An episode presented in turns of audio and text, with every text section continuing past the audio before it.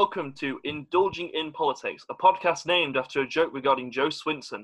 This is a podcast where we're going to be talking about the week's politics and try to give some sort of analysis which is worth listening to. Joining me today is Bell Holland. Hello. Connor Dockwa. Hey. And Rob Clark. Hello. Would everyone just like to give a brief introduction to the lovely audience as to who they are? We'll start with Connor. Oh God, where do you even begin? I guess just I'm token Lib Dem here to try and provide this vague semblance that there's any political balance here. I come from east of England, which is also very, very exciting. Come from the Fenlands, you know. Okay, so we've gotten the impression of the Liberal Democrats firmly established already. We're then further joined by Bell. Hi, I'm Bell. Like Connor, I'm a token, but I'm a token female. So I'm on this podcast as a token female, a Labour Party member.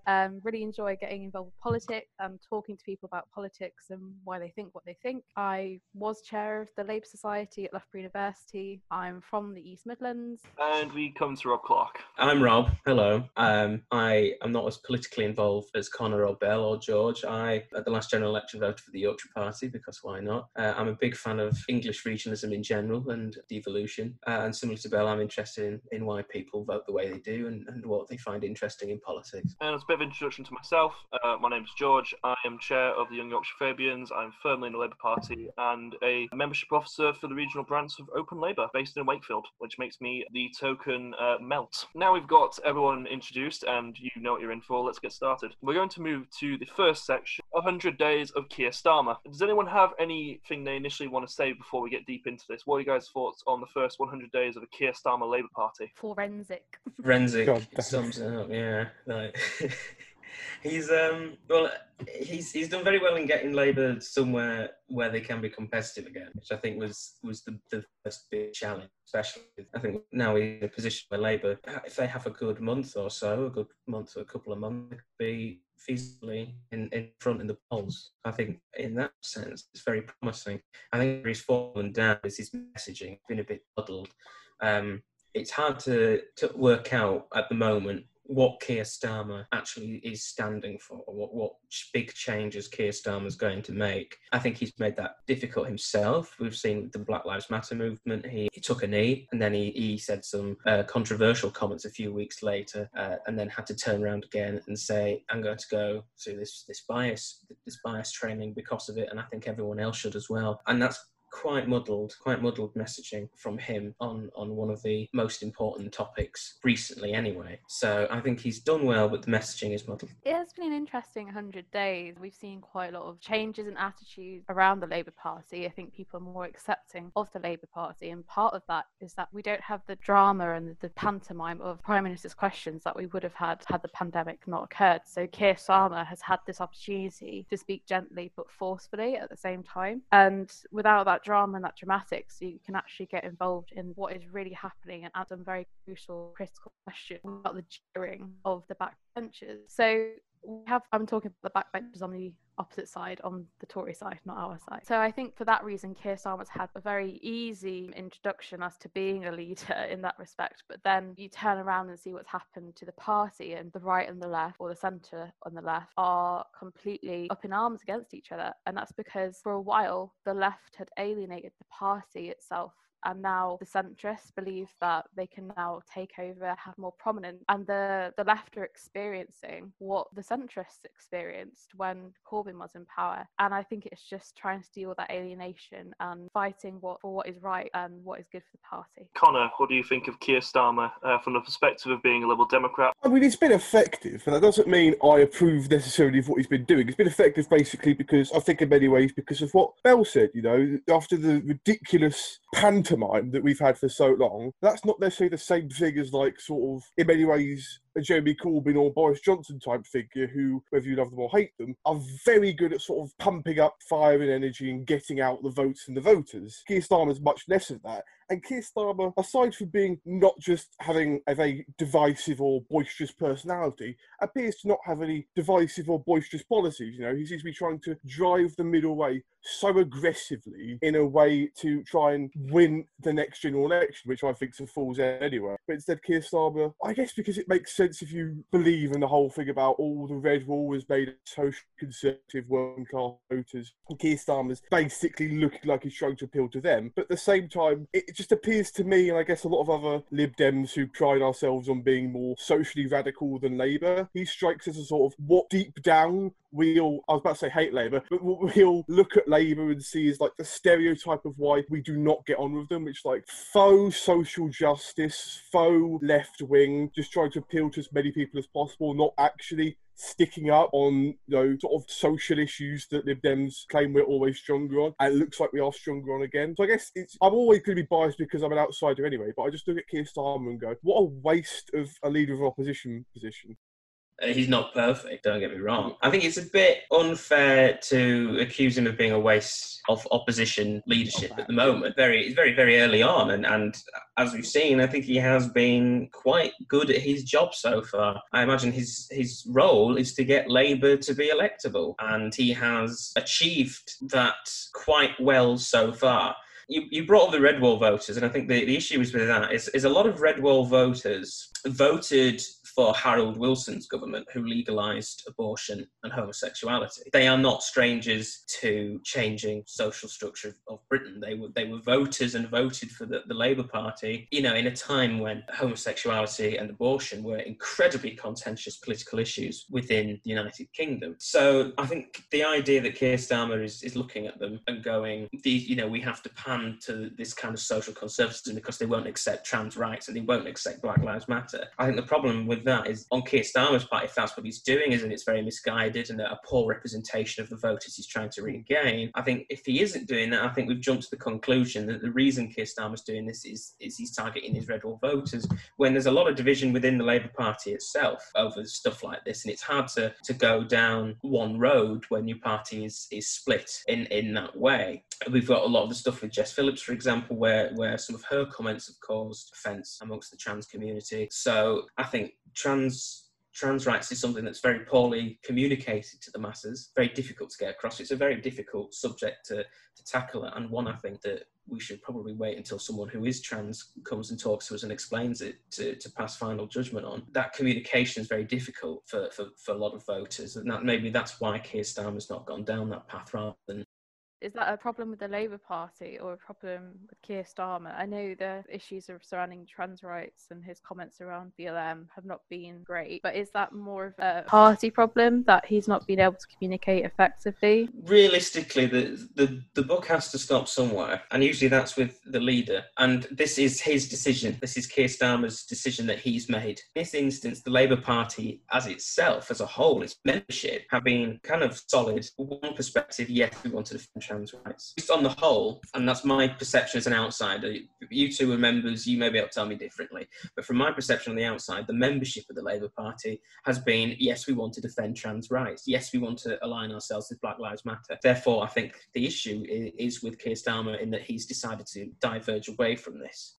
But I would say that the lack of education surrounding trans rights have been apparent since before Starmer. Like since I joined in like 2015, 16. It's been there since then. And the party, they haven't done loads to tackle that education on trans rights. And there are some people in my local party who I feel need that education, but they haven't been given it. The party have been waiting far too long to actually address this issue. So I don't think it's just Keir Starmer's fault. Yeah.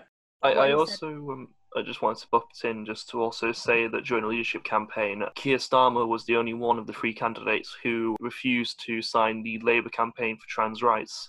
I think as well, like, I just wanted to come back onto something Rob said about how, you know, red wall voters not being as socially conservative as they make out. He brought up the example of Harold Wilson. I think it's also worth noting that Labour red wall heavily voted for the Blair government, which was not only responsible for creating civil partnerships, but also for overturning Section 28, which at the time was defeated by the House of Lords on its first attempt and was seen as quite, you know, a radical thing because a lot of people thought that, you know, this wouldn't fly. In the end, it turned out to be one of the most popular decisions.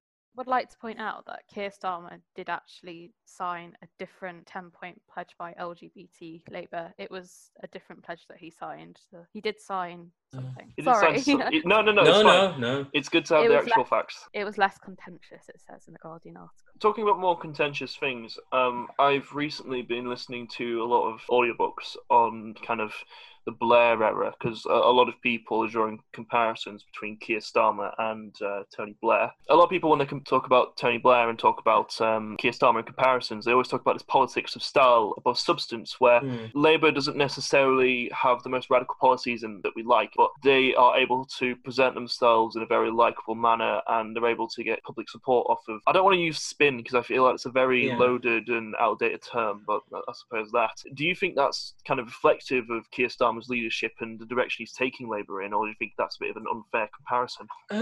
I think that the problem with comparing Blair's start and Keir Starmer's start is where they start. Blair inherits the party from John Smith, who tragically dies, and Labour are doing well in the opinion polls. Starmer has come from a much worse position. He started 12 points behind the Conservatives. I think it was more than that. It was in the 20s. Oh, was it? Well, yeah, so there you go. He starts from a significantly weaker position. So that's already one you've got. I think in terms of style and substance, Keir Starmer has... We all agree, I think, certainly me and Connor agree, that so far working out what Keir Starmer actually stands for is very difficult. It's hard to pinpoint what policy direction we're going to take. Like for example, Anneliese Dodds, she came up with this idea of the wealth tax. It seemed to be going quite well. It seemed to be a policy that Labour were going down for. And then a couple of days later, apparently Keir Starmer wasn't too hot for the policy. This kind of wishy-washy, which way will he go kind of politics is a far cry from the sort of looking back decisive sort of first few days of Blair's leadership, in which it was kind of very well set out which direction they were going in. I think he's got substance. I think he's got more substance than he does style. I think that, if anything, if we're viewing sort of Labour politics as sort of this cyclical manner, I don't think that Starmer at all is Blair. I think he's much more analogous to Neil Kinnock. You know, he's having to inherit a party that's very much scarred by the influence of not just the left-wing leader, but an even more hard-left faction within the party. And if you view the task he's got going into the next election as building on solid gains for Labour, but with very little expectation he can actually become Prime Minister. And that's very analogous to the situation that Neil Kinnock found himself going into when he became leader in 1983, going into the election of 1987. Now, if that means that Labour will sort of go into a 1992 scenario, I don't know, but I think Keir Starmer's job is much less sort of Blair-level radicalism and more steering the ship over from the left more to the centre, because it's sort of funny to think of this now, but in his time, Kinnock was thought of as sort of a centrist in the Labour Party who was a bit more on the right wing of the party, whereas obviously now we view him in context as much more of a left figure. I don't know if that's also the perception of the Labour Party, but certainly that's how it's felt, certainly by people I talk to outside of it. I think that it's a difficult comparison between Tony Blair and Keir Starmer. I mean, you can compare leadership styles and their politics. Tony Blair completely removed socialism, well, not completely, but tried to root out socialism from the party with the New Labour phrase, whilst Keir Starmer identified as a socialist on the software. I think Keir Starmer has always been the person who has seen the sensible option for us to lead. So yeah, sorry, I just wanted to point that bit out, that I think comparing them, the leadership styles, fair enough, but politically they are fairly different. I think we should move over now to Rishi Sunak, New Deal or Meal Deal. This is of course referring to the Chancellor and his economic plans to reopen Britain and get the economy moving again. I'm just going to go around the panel and just get snap thoughts. We'll start with Connor. I mean, reopening the economy in general is a pretty terrible idea, in my opinion, because I think it's become an increasingly talking point, this idea of a second lockdown, which would be even more disastrous for the economy than not ending the lockdown at all. And, you know, it would create greater uncertainty. We'd have to go all the way back. Unemployment would get worse and all these terrible things we'd rather not think about. On top of that, Rishi Sunak's a very interesting figure in sort of the... It's very easy for Rishi Sunak within the current Conservative Party to present this sort of New Deal type idea because, you know, extraordinary economic circumstance, even the hard right of the Conservative Party would concede that in a situation like a global pandemic, maybe we should have a little bit of government intervention. If, as the crisis goes on and on and on, if government action means that it keeps perpetuating, it doesn't stop, it will be much more interesting to see the direction that Rishi Sunak is forced to take, because while it's easy for him to sort of go down his whole New Deal at the moment, which is already doesn't at all fit with the circumstance of Roosevelt's New Deal for numerous reasons which lots of commentators have gone into, but how long can Rishi Sunak's own brand of I guess one nation conservatism kind of. I would say as well, just this is a regular thing I'm just going to point out in future episodes as well. I despise the phrase "One Nation Conservative" because every Tory leader has described themselves as One Nation Conservative since John Major. It's become such a meaningless phrase. It's like me saying soft left. No one's got an idea what the hell that means because it's up for interpretation. We'll go from Connor's snap judgment to Rob's. What do you think? Right. I am not a big stats person in regards to like budgets and stuff. I do switch off a bit when the budgets come on and I wait for people like Connor to explain to me. It was presented quite well. The branding, I think, was phenomenal. If you looked at what Labour put out, that very long, wordy tweet compared to the concise messaging of Rishi Sunak, in which he essentially created a brand for himself. You know, it had his signature on it, had lots of photos of him smiling and everything on it. He went out and into restaurants and started serving food without a mask, which caused some controversy. But even so, he's been seen out and about. He's creating a brand for himself. I think the budget has, for the Conservatives, been a success. That isn't a commentary on whether or not it will be helpful. I think from a political standpoint, purely for a political standpoint, because I'm not gifted enough with economics to tell you how this will impact our economy. But I do think that politically this budget has been a great success for the Conservatives, and in particular Rishi Sunak. I would disagree somewhat with Connor in saying that he doesn't know how long Rishi Sunak can last. I think Rishi Sunak is probably the safest member of that cabinet at the moment, including Boris Johnson. I wouldn't disagree with that. It's just it's sort of long term. Well, I think even then he is phenomenally. Well, if Rishi Sunak is telling everyone to eat out to help out, then who am I to run away? And I know a lot of places, especially the two pubs back home, that don't open on Mondays or Tuesdays. They'll only open a bank holiday Monday, for example. So that's like, it's really difficult in those scenarios. It would work if you're a big corporation that works 7 days a week. I get that. But there are a lot of places, a lot of restaurants that don't actually open on Mondays and Tuesdays and Wednesdays. Or they'll open for Wednesday lunch, stuff like that. So I don't know. It's a confusing one for me. Last month we were fighting to feed kids at school.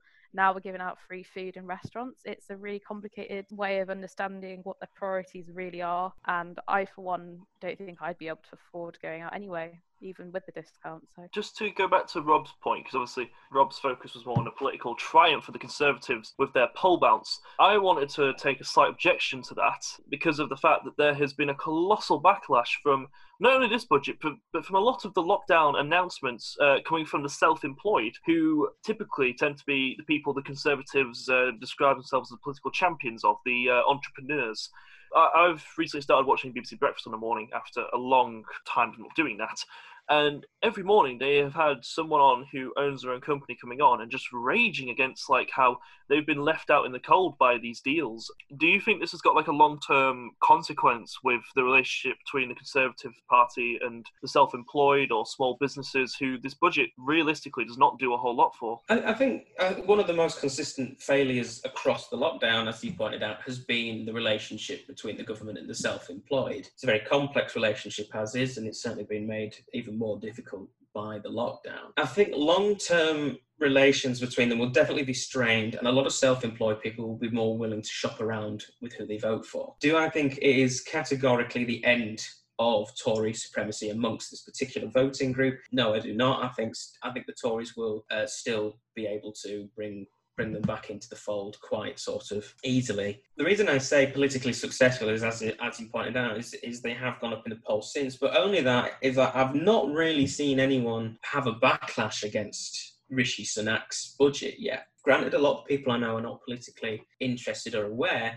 but they've kept up to date with everything. Obviously, with the lockdown going on, they've kept up to date with everything. And on the whole, they're quite excited by this budget. They've obviously focused heavily on the 50% off. But, it's stuff like that, which they were the headline policies. They've made the headlines. They've got people excited. It's done its job. I would contest that and say that if we can afford to reduce the cost of people's dining out, which in my opinion isn't really that essential, but we're telling nurses and hospital staff that they can't park for free more. Like the cost of that scheme is being paid from the wage packets of nurses who pay for parking and pay for these schemes themselves. So it's not that the money comes from nowhere, it's being taken from other people. So the middle class or the higher working class that can go out and afford to go out to bars and restaurants have those policies. But the ones who are really truly suffering at the very, very, very bottom are not going to benefit from this scheme.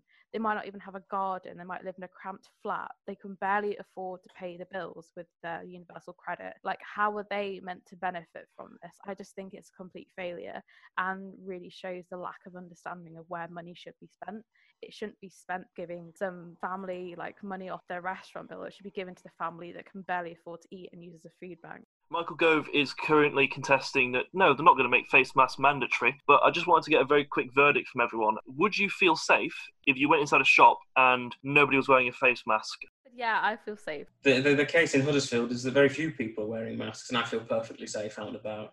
Yeah, I'd feel safe, but I'd also just instinctively prefer to sort of exist in an environment where everyone was wearing a mask, because I think psychologically there's the sort of thing where you go, well, of course, mathematically speaking, the odds of me in particular getting infected is very low, but in reality, of course, everyone thinks that if we didn't operate that way, generally things would be better. I've not been out rarely at all, which has contributed to the fact that I've not been out wearing a mask, because I've just not been out. If I was going out, I would generally feel more comfortable, but I wouldn't be like, no, please wear mask. Oh God, what's happening? I love your defence of don't listen to me though. I'm a shut-in. It's fine. Oh yes, I'm not an authority on this. You know, ask people that like go outside. I would say, as somebody who's gone back to work recently and working inside the city centre of Leeds, I actually do think that we should make the face mask mandatory, because people are coming inside the shop I work in, which there are train carriages which have got more floor space than mine, and on them it's mandatory to wear face masks because you're in an enclosed space. In the shop I work in yesterday, I counted 3 people followed the one race system, and about 10% of everyone who came in wore a face mask. I was wearing one myself. I just was quite conscious to the fact if only 1 in 10 people are following it, it dramatically increases the risk, however low, of potentially someone in there getting it and then spreading it to somebody who's vulnerable. You've got a slight problem in that, obviously, not being mandatory, a lot of people aren't enthused to go finding masks. I think the bigger issue is actually getting them. I know of exactly one place that sells them, that is Aldi, apparently. That is apparently, I've never seen one. And buying them offline, pretty pricey. So availability. Like, you can cut and make one. Like, you can be a jack of all trades and just, you know, it's face covering, not just masks. Yeah. But I've told Aiden I'm not cutting up my socks. The only benefit, really, of wearing a mask is to say that you don't spread it to other people. Mm. So I just think it's about, like, personal hygiene as well. And I think, like, shops like you're talking about, George, my brother also works in a shop, and they got something like 2,000 litres of hand sanitizer for the staff only, but he was like, you know what, screw that, I'm going to the customers use hand sanitizer as well, because it's more shop. I think it's about unions getting together and telling workforces, you need to implement these guidelines, and if you feel as though customers should be wearing a mask because it's too confined, and yeah, you should go talk to your company about that. I think it's time that we move on to everyone's favourite section, the USA, mask slips as masks go on. The title, of course, referring to the fact that Donald Trump, after weeks of umming and ahhing over wearing a face mask, has actually got one with a nice little presidential seal on the side of it. First of all, America is by far becoming the worst affected country on earth for coronavirus. Do you think there's any realistic chance that this virus is going to patter out, or do you think it's going to continue to increment in America? I mean, you can see the pattern at the moment that it is intensely political, which obviously a lot of people have been remarking on this, that it's ridiculous that pandemic is political, but in America everything is political. If you look at the infection rate in Democratic versus Republican states, for example, in Republican states, they're continuing to increase, where in Texas on Saturday, 10,000 new cases were recorded, whereas in Democratic states, it is largely beginning to flatten out now, which is obviously difficult because America's a federal system, so they need a lot of help and action from the federal government to assist them. But generally, the Republican Party does not support taking action to limit the effects of the virus. In those states that the Republican Party controls, there is no sign of it getting better, it's getting worse, because obviously as more people get infected, the more vectors there are for infection, it just keeps increasing, whereas in Democratic states, whereas the Democrats do support taking action to deal with the pandemic, generally the new cases are flattening out immensely. And it sort of sounds comical to a lot of us, because obviously in Britain generally, most of us, or certainly all of us on this podcast, are vaguely of the left, and in American politics, we would all be of the left. The idea of the ruling party going, we'd quite like to not take action on the most important issue of the day is mind-boggling. And yet it's a thing that's happening. And in America, it just continues to get worse. And while there are still uninfected people that make up the vast majority of the population, it can only get worse, and it will only get worse, unless there is a massive change of heart in the Republican Party, which as of yet does not seem to be taking place. The USA have 3.3 million cases, roughly, 3,300,000. The total coronavirus cases is around 12.8 million. And total deaths all worldwide 568,000. The USA itself has 137,414 deaths. So let's say that's roughly about a fifth of the world's deaths. Is that also tied into healthcare systems and access to healthcare and how that plays into it? I think it is very politicized because healthcare is a political issue in America because people can't afford it. But say, for example, Bolsonaro, how do you say his name in Brazil? I think it is Bolsonaro. Yeah, I think it's Bolsonaro. He just rejected that it was even a big problem, like from the start. It just occurs to me that means that over 1% of people in America have coronavirus. The total cases, 3 million, and active cases are 1.7 million. Well, the problem is for America is the sort of end of George's original question was, is this going to filter out? And the answer is no. It isn't just going to filter out. You've got to get involved with stuff like this. Every country that has flattened curve has locked down. They've done it very strongly. In America, it seems to just be this ludicrous system where they keep on going and pretending that the disease isn't there. We've seen throughout history when diseases hit, if you don't control them, if you don't try to control them, they can have enormous, enormous side effects to your society. It's mind-boggling that they're not dealing with this severely. Yeah, and it should be remembered, of course, that in America, a lot of Americans, if they get coronavirus, it is just, they just have to go, I might die, but I can't afford to get healthcare, which is obviously the way that healthcare debate used to operate was it was a matter of choice, because why would you want to be subjected to a government healthcare plan? Whereas now, increasingly, more and more people are being faced with the reality that has already been affecting millions of Americans throughout their history of, no, you need a system in place because otherwise your choices are bankruptcy or death, which are two horrific things. It's a failure. What it is. It's a failure of a modern country, the so-called the bastion of democracy. That's it, the leader of the free world. They can't afford to give their own citizens healthcare. If they're saying everyone's individual rights are so important, but apparently not their rights to be able to access healthcare and not die. It seems absolutely insane to me that at this point that it's become political, that you are more likely to die as a Republican than as a Democrat. And I can't believe that the leader of the free world in that country, they simply don't care enough to give them the healthcare, or they don't care that these people don't have enough money to afford the healthcare. And just to bring this back to politics a bit, I think it really says something that Trump has spent God knows how long trying to ridicule Biden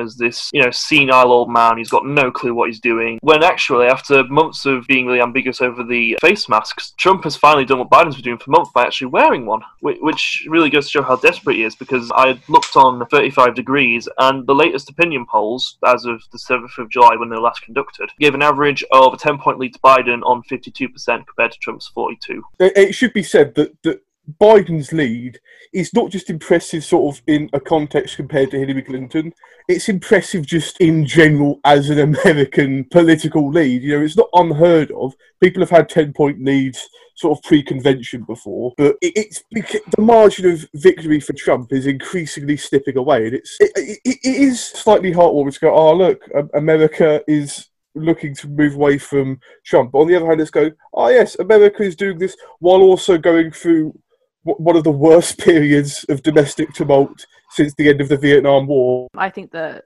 Trump is going to win the next election. Like, not because I like him, obviously. It's just, I generally think there is enough white nationalist far-right Americans for that to happen. From the Trump rallies, which and obviously weren't very well attended, but like the ones that have the mask-wearing ones, if you've seen those.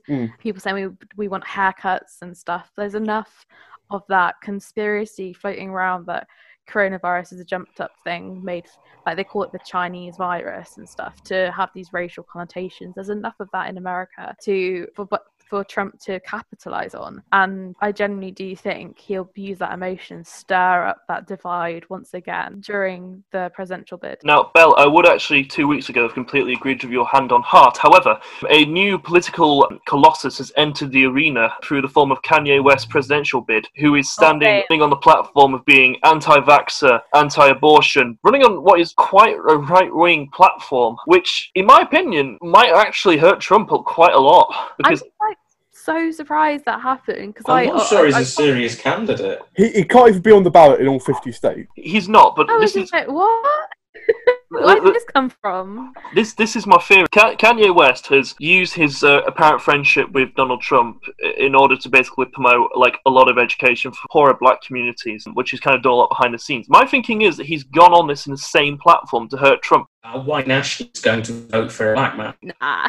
No, that's the problem. I also firmly don't believe Kanye is a serious candidate at all. I think it's publicity. Kanye West stands for this full election and we get to polling day and Kanye West polls decently, and by decently I mean gets anything above 100,000 votes, I will be amazed. And I also think Trump has been in trouble for longer. We've had the George Floyd riots and everything that's gone on. I think turnout amongst African Americans is going to be exceptionally high. It should also be noted that Biden is polling among old white men and other white demographics hideously better than Hillary Clinton did, and is polling substantially better than Trump is. You know, sort of in the demographics that Trump needs to win, you know, sort of African American, Hispanic communities. Basically, all Trump can try and do is lower turnout. They're going to vote for Democrats, whatever happens. But amongst white men, Biden's winning them now. Even Biden's electoral mathematics are incredibly solid, and you would need Trump in order to win them back. Trump would need to run a different campaign to the one he's winning at the moment. You know, in 1992, when George Bush managed to overcome a 10-point lead from the Democratic candidate, so in 1988, when he overcame a lead from the Democratic candidate Michael Dukakis, he did it because he managed to run a moderate centrist campaign that skewered the Democrats by marginalising the hard right of the Republican Party and presenting himself as the honest neoliberal Reaganite who could unite the country, which obviously this sounds pretty ridiculous, but America's America. Trump 2016, Trump actually ran a more moderate campaign than we might remember. You know, he was not opposed to government intervention in infrastructure and healthcare. He was polled by a lot of Americans. They felt that he was more moderate than Hillary, which is the exact opposite of what was both the truth and what people say they felt, but all of the data suggests that Trump was viewed as the more moderate figure. If you look at all the way he's campaigning now, the actions he's taken in office, he is not running a campaign to bring over the centre. He's running a campaign to sort of boost his base. But here's the point that Trump needs to massively change his electoral strategy, because he's not fighting against Hillary Clinton anymore. He's fighting against somebody who, you know, objectively, I'm sure we'd all say that Biden is a bit of a disappointing figure, but nonetheless is an incredibly popular figure, for good or for ill, among huge swathes of the American electorate, cutting across all corners of society that Democrats need to get behind them in order to win. If Trump can win, which he still can, it's not impossible, the campaign cannot be what the campaign currently is, but we felt this in 2016, but enough of the variables are different that it's not even the same scenario. And it's also worth remembering that Trump's victory in 2016 came by a hair. You need to move 40,000 votes in order to beat Trump, and I think the idea that Biden doesn't move 40,000 votes doesn't hold up to scrutiny. That was a very long rant. Well, coming to the end of that rant now, just as I'm aware we are pushed for time, I just want to quickly ask Rob Clark, you've just declared that if Kanye West gets 100,000 votes, you'll be very amazed. Is this your Paddy Ashdown moment from the 2015 election, where he declared that if the exit poll was right, he'd eat his hat? Maybe I'm going to look an absolute idiot, and Kanye West will be like third place or something tough like that. You know, take over the Libertarians and the Green Party and whatnot. I don't see it happening. I'm quite confident in saying that I don't actually think he's going to be a candidate. So you'd be happy if on this podcast, just to cap off the first actual episode ever, that if in November we come back to this and he's got, say, 120,000 votes, you would merrily go out and buy a Kanye West album? No, I'm not buying any of his music. Rob, I will put a tenner online. Will you take the offer? Oh, God, no, I'm so poor. I've got to fucking find you. So, I fear we are running out of time, unless there's anything anyone else wants to quickly bring up. Wales and cheese. Oh, yeah. Wales and cheese! Quick, we'll round off on a nice positive note about wholesome Mark Drakeford and his cheese. Good boy. What is your favourite cheese? Ooh, now there's a question. Now that is a very good question. Just, I feel like we should just probably add a little bit of context for people who don't live on politics 24/7. Mark Drakeford was in the week videoed talking about Welsh cheese, and he looked the happiest I think anyone has ever recorded him looking, which is why we're doing a bit of cheese discourse. How it happened was there was a live Q&A, and he looked at the monitor. He says, "Oh, what's your favourite cheese?" And he went into a big sort of emotional rant about, well, not rant, a discussion about, well, I do like this, and you know, it was amazing. So I'm gonna go around to each person. What's your favourite cheese? Let's start with Bell Holland. Oh, it's gotta be a bit of halloumi, because it's just a bit odd, isn't it? A very good reasoning. I like that a little. Connor, cheese. Well, I'm a repressed white Englishman, so obviously it's cheddar. You know? Oh, damn you! I'm also cheddar. I've never been so offended by something I agree with. Rob, is there a second favourite cheese? Maybe a bit of Red Leicester. Oh, I'm not a fan of Red Leicester. Not a fan of Red Leicester? I do like it to Wednesday day. No. Oh, God. I feel like as well, I may as well just hold my hand up and say I'm very much the champagne socialist, because my favourite cheese in the world is brie. Oh. Not even Camembert? No, I think they're in level pegging, but I think brie just nips it by a little bit. I really want to go buy a Camembert right now and some bread. I shouldn't have done this to myself. No. And I feel like, just to quickly extend the cheese talk a bit further, just because I feel like this has potential to be good podcasting. What sort of cheese do you reckon is the favourites of Boris Johnson and Keir Starmer? Oh, right. Better, because Boris Johnson's salty as fuck, so... Ooh. Ouch. That's getting cut. Yeah, it's so getting cut. You know what? I've got a long bleep. Is there a flavour of cheese that is just completely... It's just hard milk? It doesn't have any flavour. I think that Keir Starmer is a dairy slice. I think he's relatively inoffensive, and a lot of people. Oh, he's not that adventurous, George. So I tell you what, he's a Dairylee Dunker man, but he doesn't have Dairylee Dunker with the chive sticks. Oh, I'd say Boris Johnson is just like a bit of Stilton. No one knows. I can see him eating Stilton. But God, I really want Stilton now. God, why have we done this to ourselves? I don't like cheese, so I'm just saying. Oh my God. Connor, just on this cheese talk, obviously your party at the minute is undergoing a leadership campaign. What cheese do you reckon Ed Davey and Leila Moran are? Davey's definitely cheddar. Oh, Ed Davey must be cheddar. I would put another £10 bet on with Rob that Ed Davey's cheddar. But I'd also agree. It may be the most exciting thing. No one would win. We both win. Who gets the money if we're both wrong? That, Rob, is how inflation works. Does Ed Davey get the money?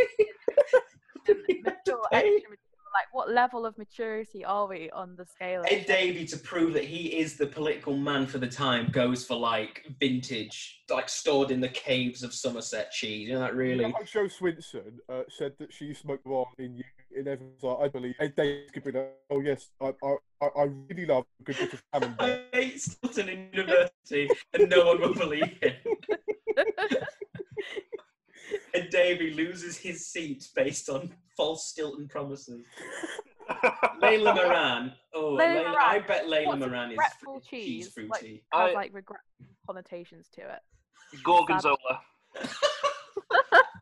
Regretful conversations. You know what? I think Ed Davey would love. I think Ed Davey would love to crack in. It's like the pre-fudge of like debate. Everyone's there reading their notes, and Ed Davey's just there peeling baby bells. You can see that. That's possible. That is quite possible. Actually, Leila Moran though, I think would go halloumi sticks. I think. I see that. She's like there munching on some halloumi. She goes Wetherspoon. She gets halloumi. She goes anywhere. She gets halloumi. And just to add one definite final thought, I think that Theresa May would have been a cheese string person. Why does that make sense? It shouldn't make sense, but what about David Cameron? David Cameron's definitely Brie. I love the idea of all of us sitting here going, you know what, that makes a lot of sense. And there's someone just sitting what how does this make sense? What are they talking about? What do I mean? What about Gordon Brown? Nick Clegg would be Scottish. Yes! No! It shouldn't make sense, but it does! But it does! Well, if you think that our opinions make sense or don't, let us know in the comments as we bring this episode to a definite end. As we've talked about. We should ask a question of the people, all three of them who will listen, and they now have to tell us, what is John Major's favourite kind of cheese? No, Rob, that is a ridiculous question. We simply have to ask the question of, what is Trump's favourite cheese? Trump doesn't know what cheese is. American cheese. American cheese. John Major's cheese, that's the question. Oh, God, cut that out. That's my spec script, Rob. Every time you ask something to be cut out, it's going to be left in, just so you know. No! It has to be left in if you say that out. Yes, because the potential is just great. So, I must say, thank you for listening to these ramblings. This is hopefully the first in what will be a fortnightly to weekly programme. In the meantime, do give us a follow on the platform that this is published on, which you're listening to, so it could be SoundCloud, Spotify. Do follow us on Twitter. The links will be posted in the descriptions, and thank you for listening. Goodbye, guys.